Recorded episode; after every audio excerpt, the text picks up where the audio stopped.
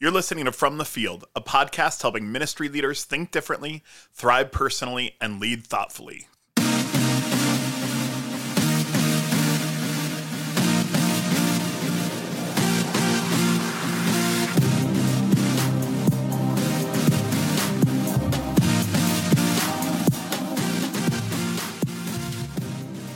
Welcome to From the Field. My name is Ryan Hugley. I'm lead pastor of Ridgeline Church in Salt Lake City, Utah, and the founder of Telio, a care and formation ministry for pastors. And my name's Tyler Dravitz. I'm the executive pastor at Ridgeline Church and also the president of MyXP, a ministry where we provide remote executive pastor support to churches around the country. So it's a pretty crazy anniversary this week. We are, at the time we're recording this, it is like the official 1 year anniversary of COVID bringing our entire country to a standstill. Yeah. And so this won't be out until Monday. We're recording on Friday, but it was Friday when we had to make the call to stream for what we thought was going to be 2 or 3 weeks, right? Isn't it Friday? Or was it Thursday or Friday we made that call? No, I mean, we didn't make any call. Well, I know. We received a call and we're told,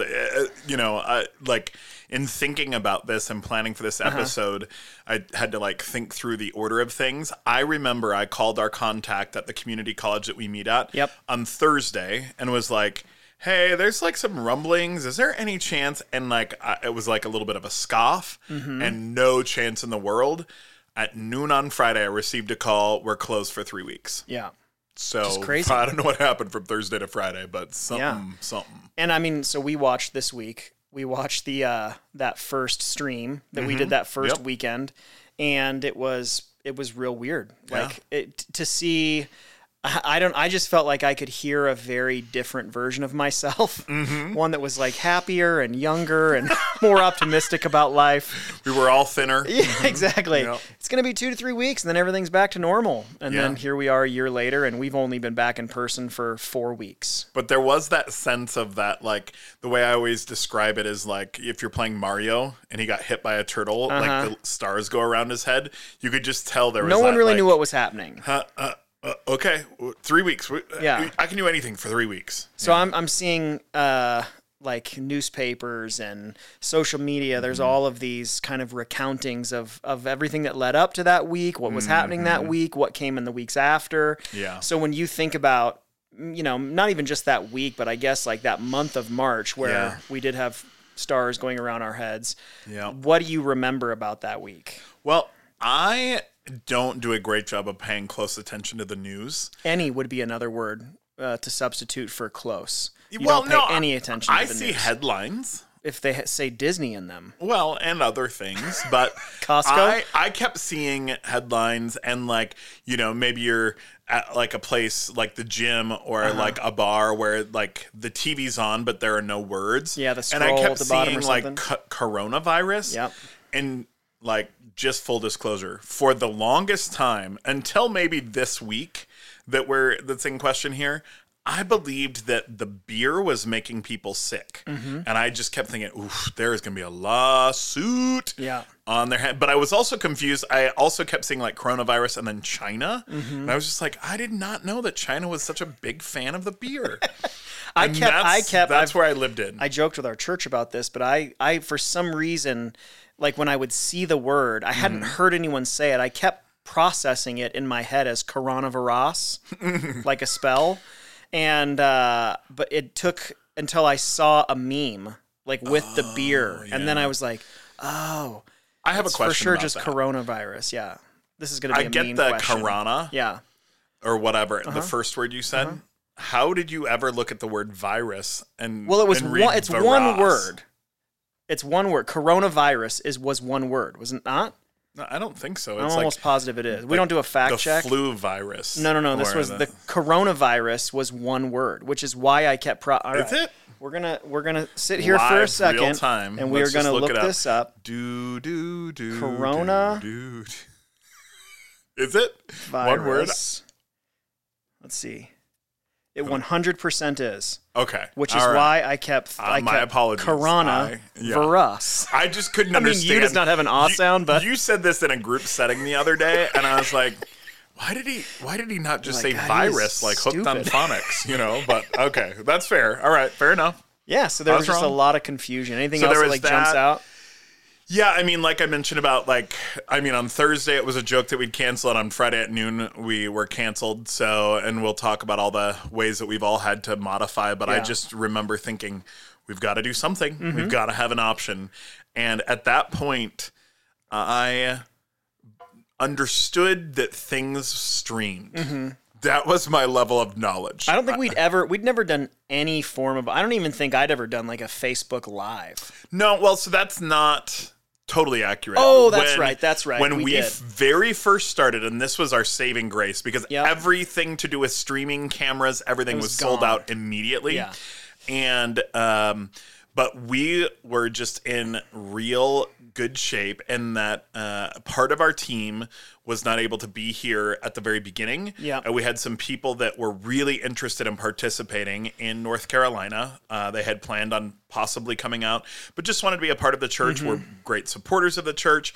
And so I had just Googled like the easiest way to do it. And there was this camera called a Mevo that we bought. And you literally like, there's an iPad app, you like press on and somehow stream happened. Mm-hmm. But we literally streamed for these two people. Yeah, we weren't even broadcasting. No, it, right? No, they knew where it was. That was it. And that sucker hadn't been touched in a few years. Yeah. So I mean, the firmware was way out of date. Yeah. I didn't even know where it was. I knew. I hope we still had this piece of equipment. Mm-hmm. So there was that. But I mean, there was that. I think, you know, even in thinking about the one meme that for some reason keeps shaking me a little bit. It's not even a meme. It's just like where people type words on top of the color thing on Facebook. It's, this was the last normal week a year ago and no one knew it. For some reason that really like... It's kind of creepy. It does, because it's so true. And it's you're just such like, an ominous way to like, say it too. I know, you're like, do-do-do-do-do-do, and then smacked by a bus. That's kind of how I felt watching that first stream too, was like... life was weird at that point, but we also had no clue it was going to be a full year. No, I mean, I think, we had like trips coming up shortly after that. Like I remember, the first probably 6 months you would like wait until the final possible moment to make a call about something. And it was like, I mean, tearing off, not a Band-Aid, terrible. Like something that was like glued to your arm, like one duct tape. Ugh, it was the worst. It was terrible. Yeah. Yeah. I mean, I just feel like, at least for me, and I do pay closer attention to the news than you do. So, I mean, I remember like seeing stuff about it in the news. I remember in the couple of weeks leading up to it, there was a lot. I think it was a big deal in Italy. Because Italy had started they'd shut their borders. Oh. I remember I follow Ryan Tedder from OneRepublic, and they were they were touring in Italy, and their shows got canceled. And even on social, they were like, what is going on? Right. And then it got crazy in Salt Lake fast. And one thing that was a huge part of it was Rudy Gobert, who plays for the Utah Jazz, was like the first player in the NBA to test positive. And so he tested positive on Wednesday night, and I believe by Thursday, the NBA was shut down totally. Oh, yeah. And he had been kind of goofing about, I mean, he's gotten a ton of flack for it now, but he was goofing around touching all the mics during the press conference. Sure. And then Donovan Mitchell, our star player, got it. And it was just, it was so we felt that I think in a unique way here in Salt Lake, because it felt like we were responsible for shutting down the NBA. But personally, I just don't really do anything. I come here to our ministry center. Yeah. I go to the gym and I go home. Yep. And all those places up until that point had felt normal. But I remember Tammy going to the grocery store and her coming back pale white, like she had just won the Hunger Games by the skin of her teeth. And it was just shelves were empty. Sure. And she was recounting her experience. And I was kind of and she's not overly dramatic, but I was just kind of really, this sounds so unlikely. Sure. And, but then, I mean, we went to grocery shopping once every 3 weeks, and it was it was insane. Well, and then we had a unique, I know that everyone thinks our experience is unique. Yeah. Ours was kind of unique because it started with the shutdown, and then wasn't it Monday that we had an earthquake, a very uncommon substantial earthquake. I mean, the biggest one on record, I think. Yeah. And the first I've experienced in my life. Yeah. And then days, weeks of aftershocks. Yeah. I mean, it was just unsettled. Yeah. I mean, to the point where I went from thinking this was no big deal to deciding I assumed when the Lord returned, it would be like in a blink of an eye. And I decided apparently he's going to drag it out and it's ending. For sure. This is it. Yeah. But we didn't get raptured. Nah. We were full, that's a recurring fear. Let's not get into that today. Anytime something like that happens, I have to text the like if you get a text from me after like something like that happens, you know that I am very confident in your salvation. If there's a rapture, you think there's a higher likelihood I will be raptured than you. Well, just I'm confident that you will be more than I'm. So I guess to answer your question, absolutely.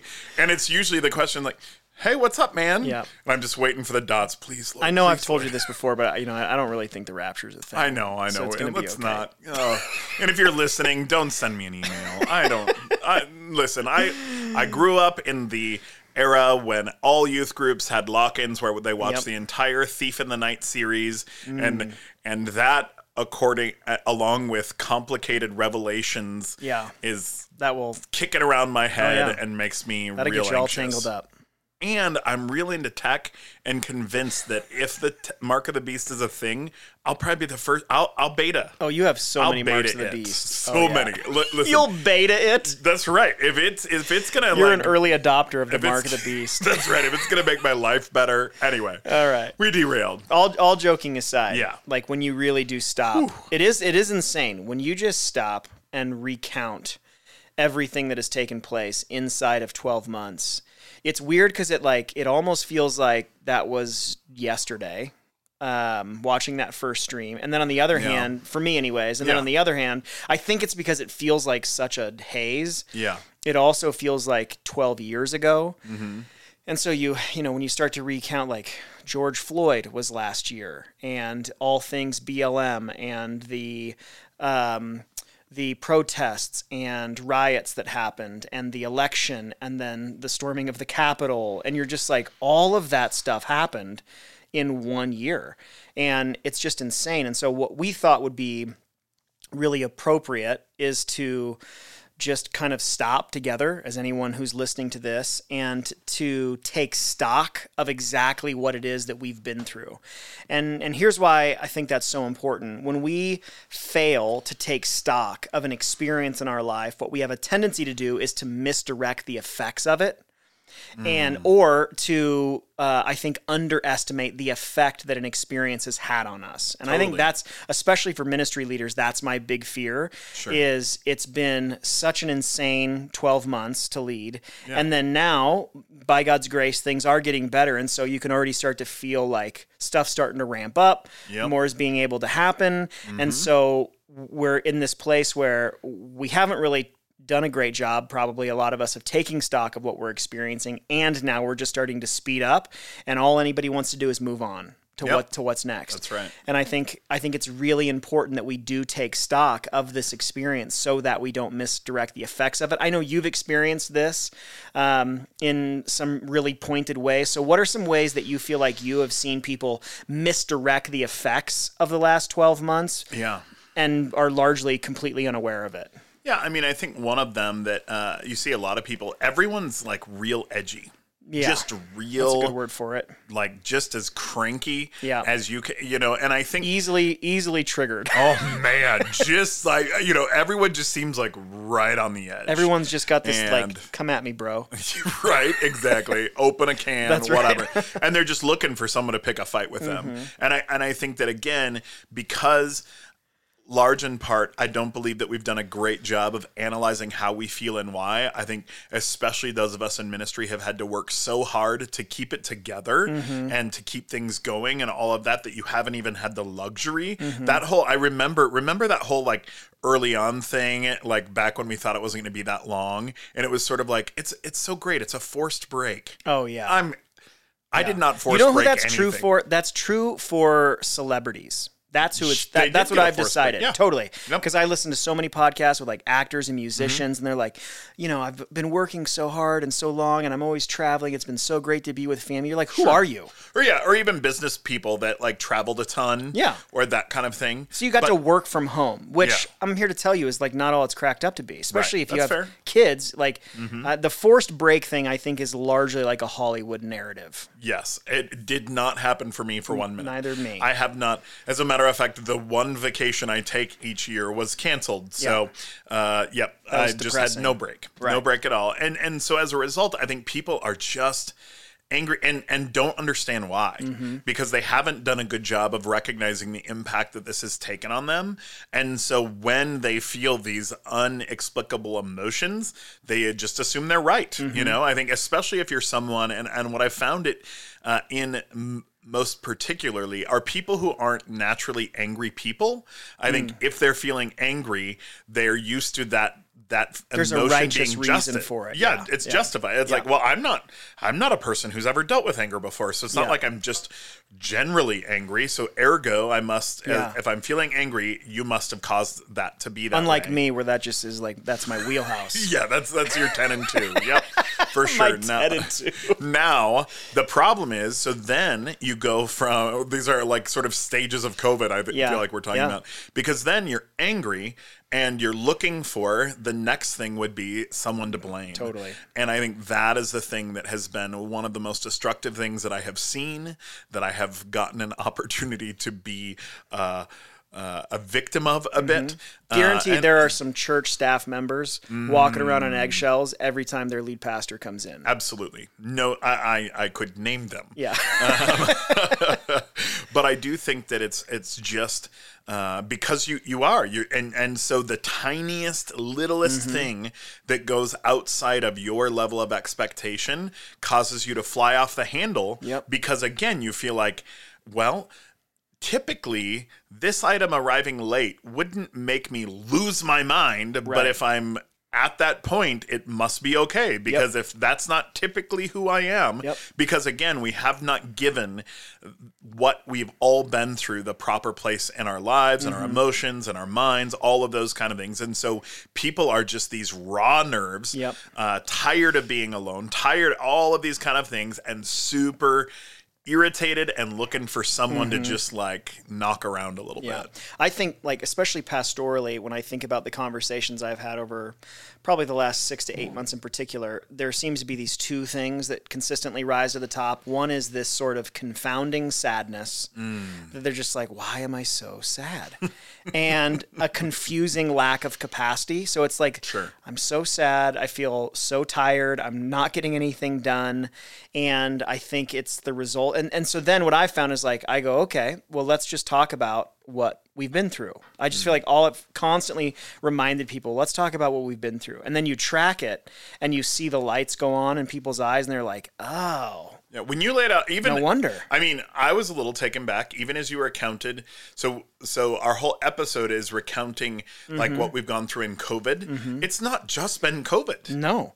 Had COVID not happened, and I mean, I guess there's some, I think one of the reasons that George Floyd captured the attention that it did was because we were all locked down just looking at our phones. However, had what happened regarding social unrest in racial issues, and then just the election that we had. I mean, I really think if we just had the election season that we had, it still would, we'd all be a little edgy because it was rough. Yeah. But you put it all together. Was it? Yeah. Well, you didn't notice.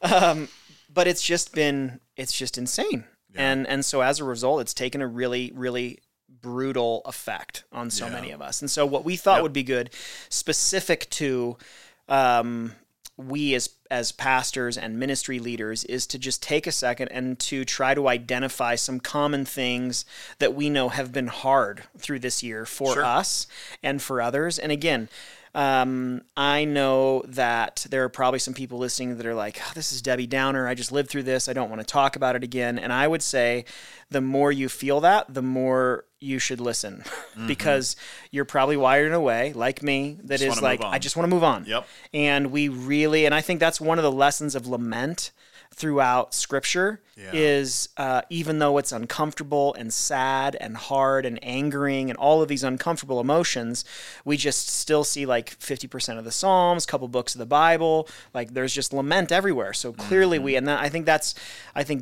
spiritually is kind of what we're trying to practice in this conversation is this, we're going to take stock of this and acknowledge it and name it in as a way to lament what it is that we've been through in hopes of better understanding the effects that it's had on us. Make sense? Absolutely. And so let's just talk about, why don't you lead off? Like what's one of the first things that comes to mind for you when you think about what's been hard the past 12 months? Well, I referenced it earlier, but I think we have had to completely reimagine the way that we lead. Yeah.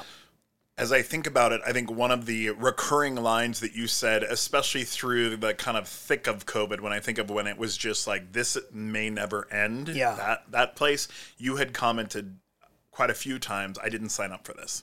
Yeah. And I think that that is so true of anyone in pretty much any profession, but we're here to talk about ministry, and so that's what we're going to talk about. So first of all, I think I've shared this on the podcast before. I'll probably share it countless more times in my life, but I was so okay not having any clue what it meant to stream anything. Yeah. Like at all. Never aspired to be an expert in how to do that. Well, and I'm here to tell you, if you paid attention to our feed, I'm nowhere near an expert. But although I did watch the Golden Globes, and I got to say, I feel like I'm on par with those guys. I will not to completely derail. I will say one thing that has been comforting over the last year is to watch everyone like on ESPN, people are freezing up. You're like, good Lord, even at that level, you guys can't figure this crap out. And I mean, you mentioned us watching that original video. Yeah. I think if you want to see how you grow over time and the fact that we cared about continuing to do even our stream in a more excellent way each week, just watch a week after week. Go scroll back on our YouTube channel, youtube.com/Ridgeline Church, and go to the very first one. We started with the camera hung like 35 feet in the air. It looked like a security camera, like you were shoplifting at a department store and giving a little speech. I mean, it was so it wasn't good, but we've had to reimagine all of that. I mean, everything, small groups. I mean, the amount that the universal church, but let's say American church, has spent on Zoom accounts, I can't even fathom. I mean, I have churches that have 15 because they needed to keep up their small groups and this and that. And I mean, it is outrageous the things that had to be done to just keep people connected, keep people together.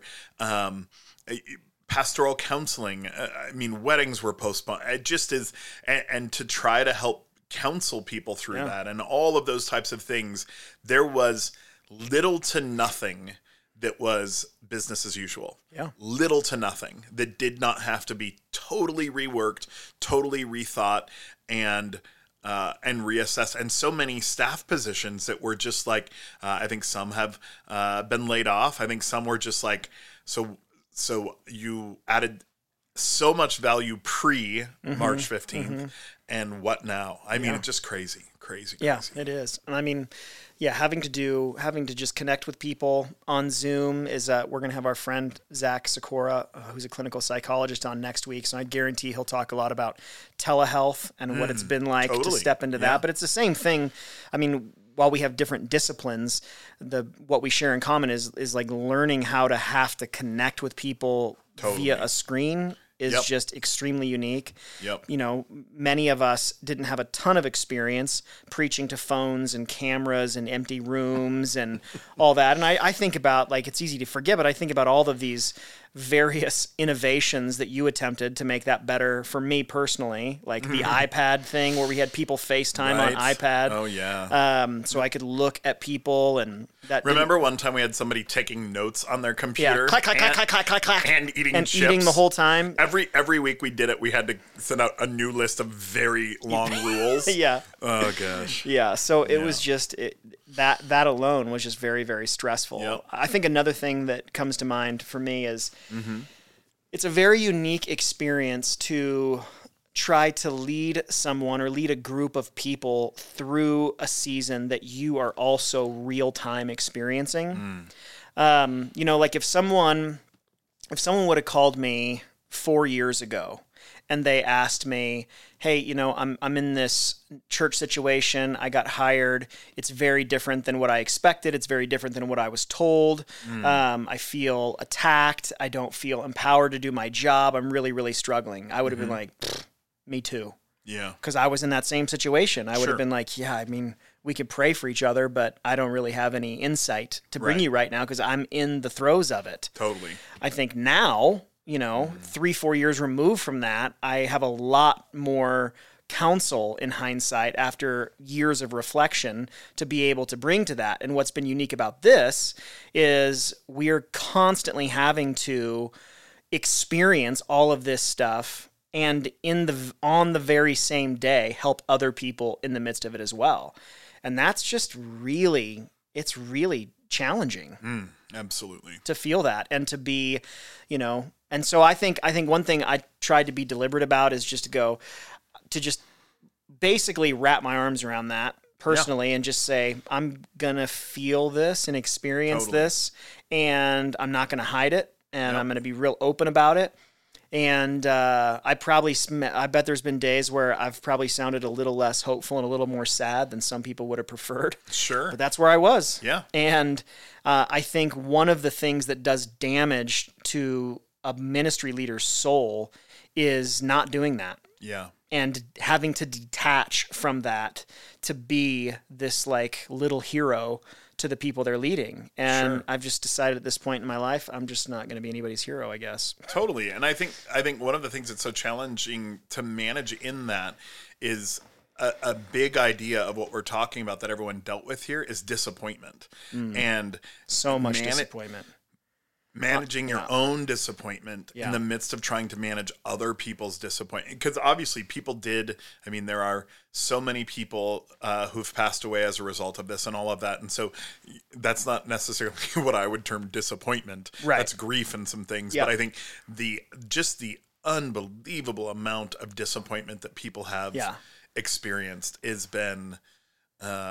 and that I've experienced and still trying to help people. Like, I mean, the idea of holding on to hope has been probably what I would say is the greatest challenge through this season. This belief that like God's in control, God's in control. Like it was something that we were both sharing with others and trying to convince ourselves. Sure. Of. Yeah. And the longer that this went on, the harder it became to feel like this is, because I think that's one thing that when you started out, it was like, well, this is going to be 3 weeks. So you can do anything for 3 weeks. It wasn't that big a deal. Yeah. And then it extended, and then they're like, well, for sure by the summer. Yeah. Oh, and then it was like, well, for sure by September. Right. And then when September, and there was that, the weirdness of like summer did get a little better.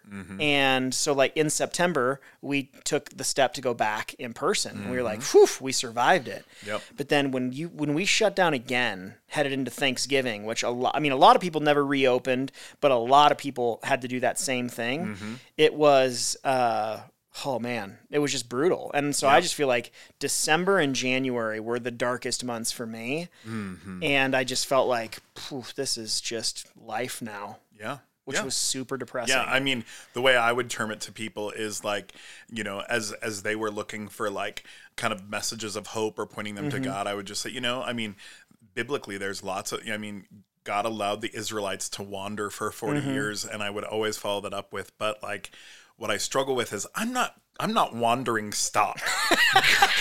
God hasn't really wired me. You're gonna need to expedite this. He knit me together in my mother's womb. That wandering was not really a part of it. And I think another way that this was so hard was just the isolation that so many people felt. And I think whether you're married or not, we kind of decided to quarantine together, myself with your family, and so got to spend some, not a ton, but some time together, and that was huge for me, because I know we had a good number of single people in our church move like somewhere back home, near friends, because it just, the idea of living this totally isolated, I mean, like there's a reason God says it and it's not good. Right. Yeah. I mean, I preached on friendship last week and relationship, and I was talking to what you just referenced in Genesis 2:18, I believe it is, and that's the first time. So God has had, I think, 7 times Genesis 1 makes the comment that God saw what he created and it was good. Mm-hmm. So 7 times, over and over and over. God saw what he created and it is good. And then you come to 2:18, and it's Adam in the garden prior to Eve being created, and God says it is not good that man should be alone. Mm.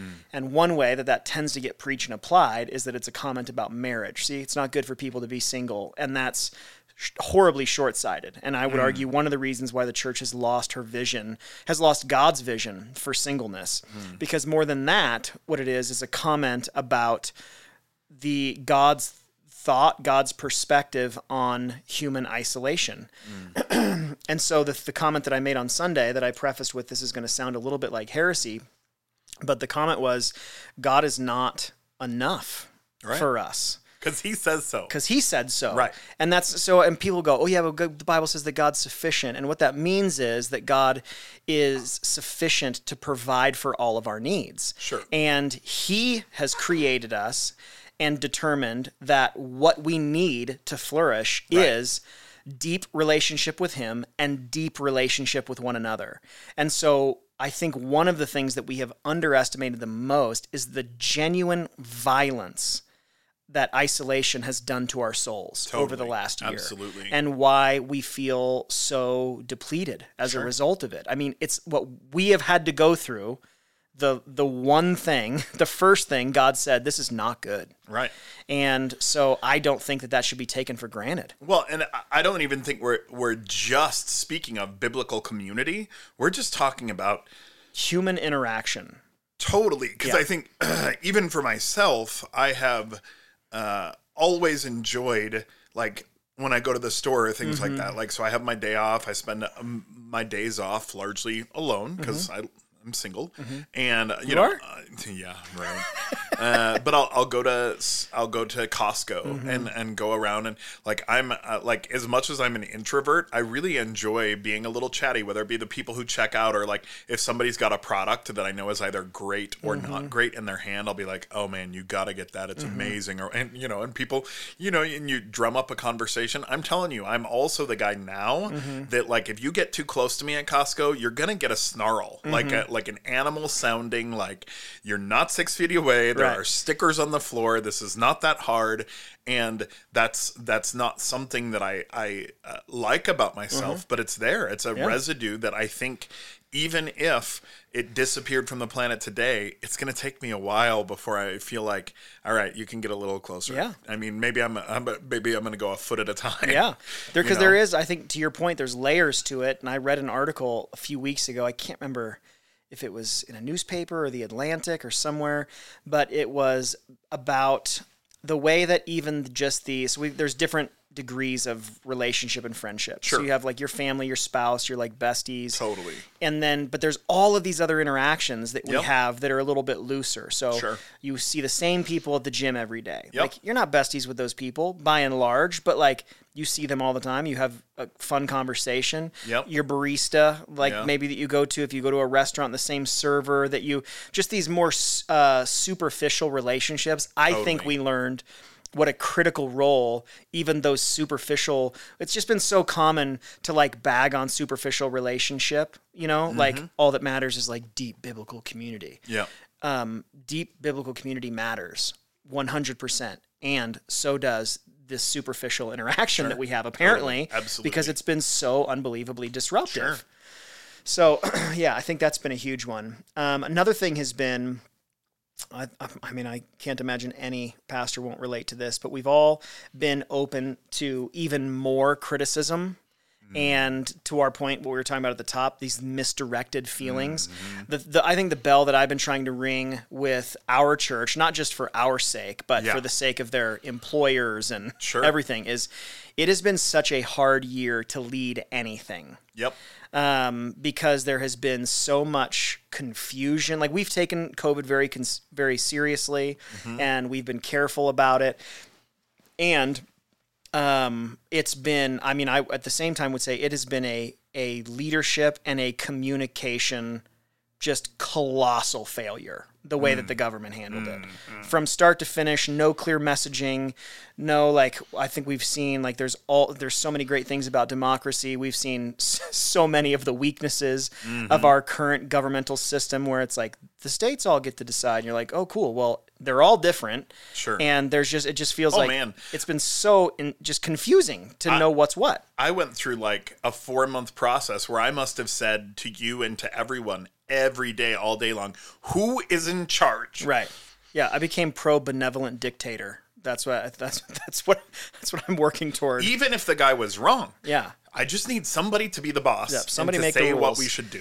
Yes. But so whether it is the political issues or the pandemic or these social issues, like we've had to speak into, well, we haven't had to, but many of us have chosen to speak into so many of these issues. Yeah. And because I think especially it has been such a unbelievably divided and politicized year, it's like it doesn't matter what issue you're speaking into. It's like half the room hates you or what you're saying. And that's just been incredibly difficult, you know? And then there's been like, I know we've had every once in a while you get someone who is obviously feeling a lot of stuff, which is fine and normal. But then like you get the accusation of like, well, you guys have not loved me well through this. You're like, whew, well, sorry. Genuinely. Like I have genuinely apologized to some people and been like, and like we're homeschooling too. And we're struggling too. And I have to say, if you've said that to someone, I'm just willing to say it. Shame on you. Mm-hmm. I think that is such an unfair accusation to level. Because first of all, don't you dare say it to someone. Because again, you can say that to someone. You haven't loved me well. So let's say, for example, when my sister passed away, if the people that are closest to me and responsible for me did not come around me and love me well, I could say that. Yeah. The problem is, everyone is going through this at the same time. Right. So you don't have the right to level that against someone that you haven't done the same thing for. Yeah. And so I don't care what your leadership position is through this. I don't care who you are. I think if you cannot say, but I have loved you really well. And I'm not even saying that gives you the soapbox to stand on. I'm saying don't you dare open your mouth if you don't have the ability for that person you're about ready to level that against, that you have loved them thoroughly well. Yeah. Because I've heard that a time or two, either to me or about me through this season as a collective of like the leadership of the church that we lead. And I got to tell you, those people, my phone has been in service all of COVID. That's one thing that wasn't impacted. Yep. Not a text message, not an email. I'm on Twitter, Facebook, Instagram. Yep. I'm not private. Yep. And not one check-in, not one thing this way. However, you didn't love me well. And so I think that the reason I feel such passion around that is that part of what I get to do with MyXP is talk to pastors all week long, not just you, but pastors around the country. And that has been leveled at almost every pastor I support. And so if you're listening to this and you aren't in a pastoral position, please don't say that. If you have made the choice to leave a church because you haven't been loved well and you've communicated that, I need you to call that guy and apologize profusely for taking out your misdirected anger on somebody who has genuinely done their best. Yeah. Because there's been like anecdotal jokes about this, but like you don't get taught how to pastor or lead through a global pandemic. You just don't. No. And there were some people that did some seminars and those were stupid because it was... they didn't know either. They were literally making it up. Yeah. We jumped on a few of those Zooms, and it's pretty apparent within the first 13 seconds, you're like, oh, yeah, you're just winging this. You have no idea. Yeah. And so it was a really, really good year to allow love to cover a multitude of sins, and we didn't always do that well, unfortunately. Yeah. And I think that... if you're in that place where you feel like you've got to leave your church, where you've got to whatever the case might be, just go. You don't have to swing a bat. You don't have to because the likelihood that somewhere down the road you're going to regret that decision because it was made. I'm telling you, you might. The number of things I have felt so impassioned about and just forced myself. You know what?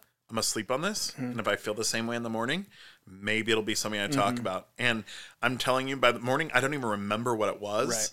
Right. Because again, like, we are not in control and in charge of our emotions and how we feel right now. Mm-hmm. And so we just got, it's like steady as she goes, man. Yep. Like, so like true. Keep it at 10 and 2 and call it good. Yep. For sure.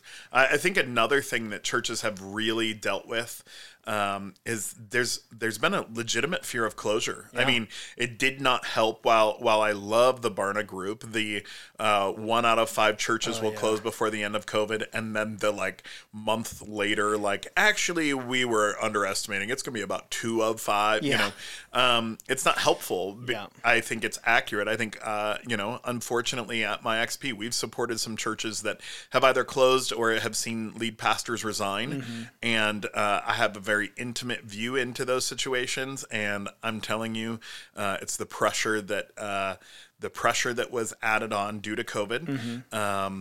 And it was due to some of that misdirected emotion that landed on the pastor. Yeah, that's really what it is. Yeah, and I think one of the things I think that a lot of pastors feel, especially those of like, I started in a ministry young, you know, unlike you, I didn't do this long season of time in business mm-hmm. Or any other field. I just have been doing ministry forever. Yeah, sure. And I think one of the things that compounds the fear of closure is like, what else would I do? You know, like, it's a rough time to be like, I mean, I guess if you had your church plant close and you're like, I guess I'll just go plant another one. Like, it's a rough time to, no one's doing a ton of church planting right now. Right. Right. And so I think there's this very legitimate fear of like, what else? Sure. What else would I go do? Like, I don't think I can probably feed my whole family as a barista at Starbucks. I mean, we're going to be eating on the cheap. Yep. And, so it's real. Yeah. And it's real hard. Yeah. I mean, I in supporting the churches that we do, I immediately panicked. I mean, historically, there has been, anytime the economy has seen a downturn, I mean, the stock market tanked, all mm-hmm. of those kind of things, whether it be with the housing crisis, yeah. Those types of things. Churches were super impacted. Very impacted yeah. by that. And by God's grace, I've seen very few churches financially impacted. I think such a great reminder that God has protected his church and mm-hmm. wanted to see it come through, but it's certainly not coming through unscathed. Yeah. And I think that that fear is legitimate. It's been legitimate for every small business in mm-hmm. America. Yeah, totally. Well, in the world. Yeah. You know, it's not just America. Yeah. Yeah. Yeah. And I think the last thing that we'll hit on today that is sometimes easily overlooked, because we've had all these like big global things that seem to have mm-hmm. impacted everybody, is that we've all had, in addition to that, just the normal pain of living in a broken world sure. that, like, apart from those things would still be really, really high, difficult. And so people have, you know, lost jobs. People lose jobs in normal years too, mm-hmm. but you've had to do that. In addition, there's been an increase in divorce. Like yeah. we've seen in our own church, we've seen people lose jobs. We've seen marriages end. We've seen people lose faith. Sure.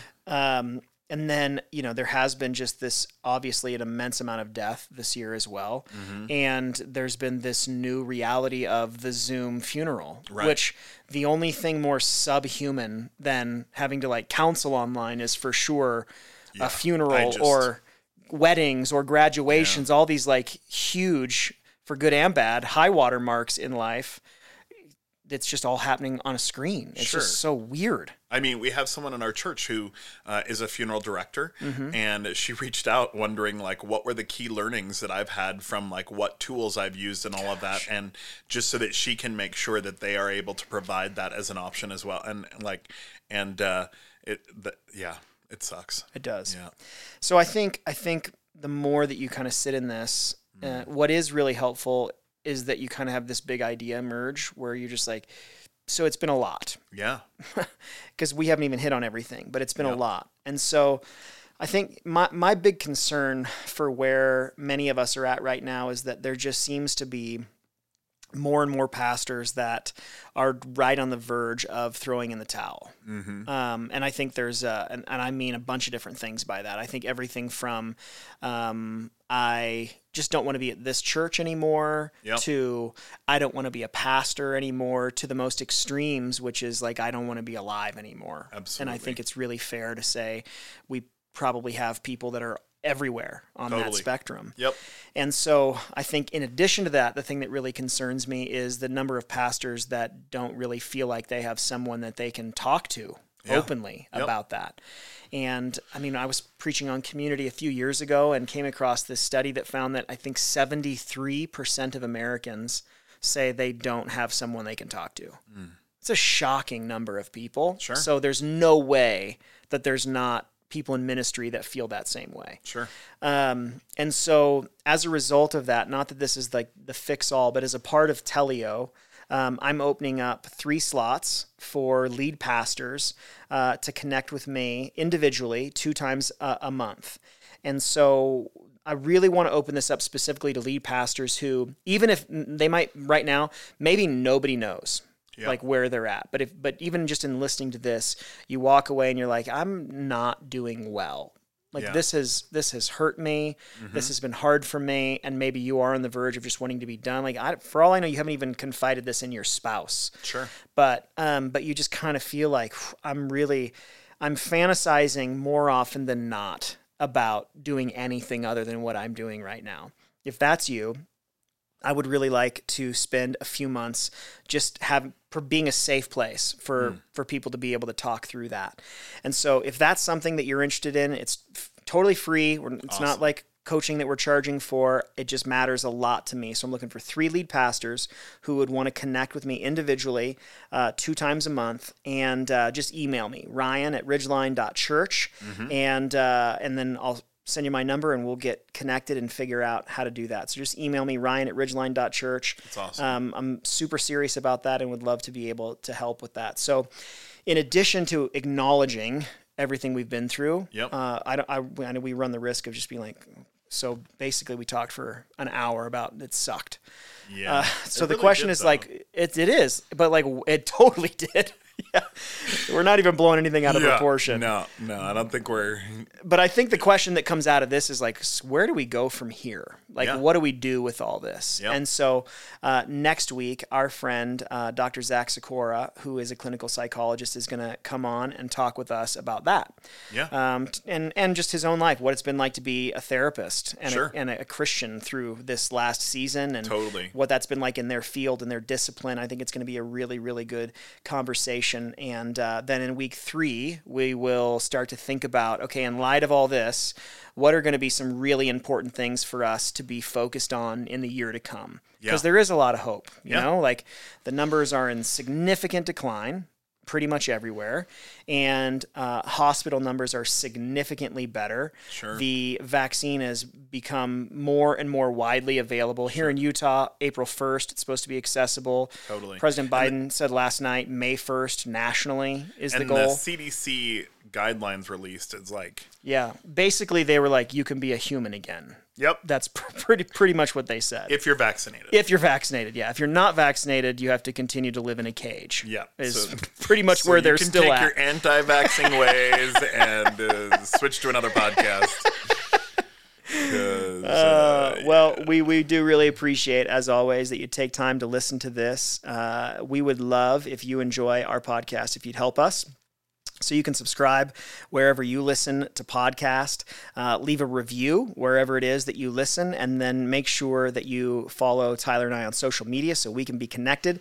You can find me on Twitter, Facebook, and Instagram at Ryan Hugley. That's HUGULEY. And you can find me on the same platforms at Tyler Dravitz. That's DREWITZ. Thanks so much for listening, and we'll see you next time. Okay, bye.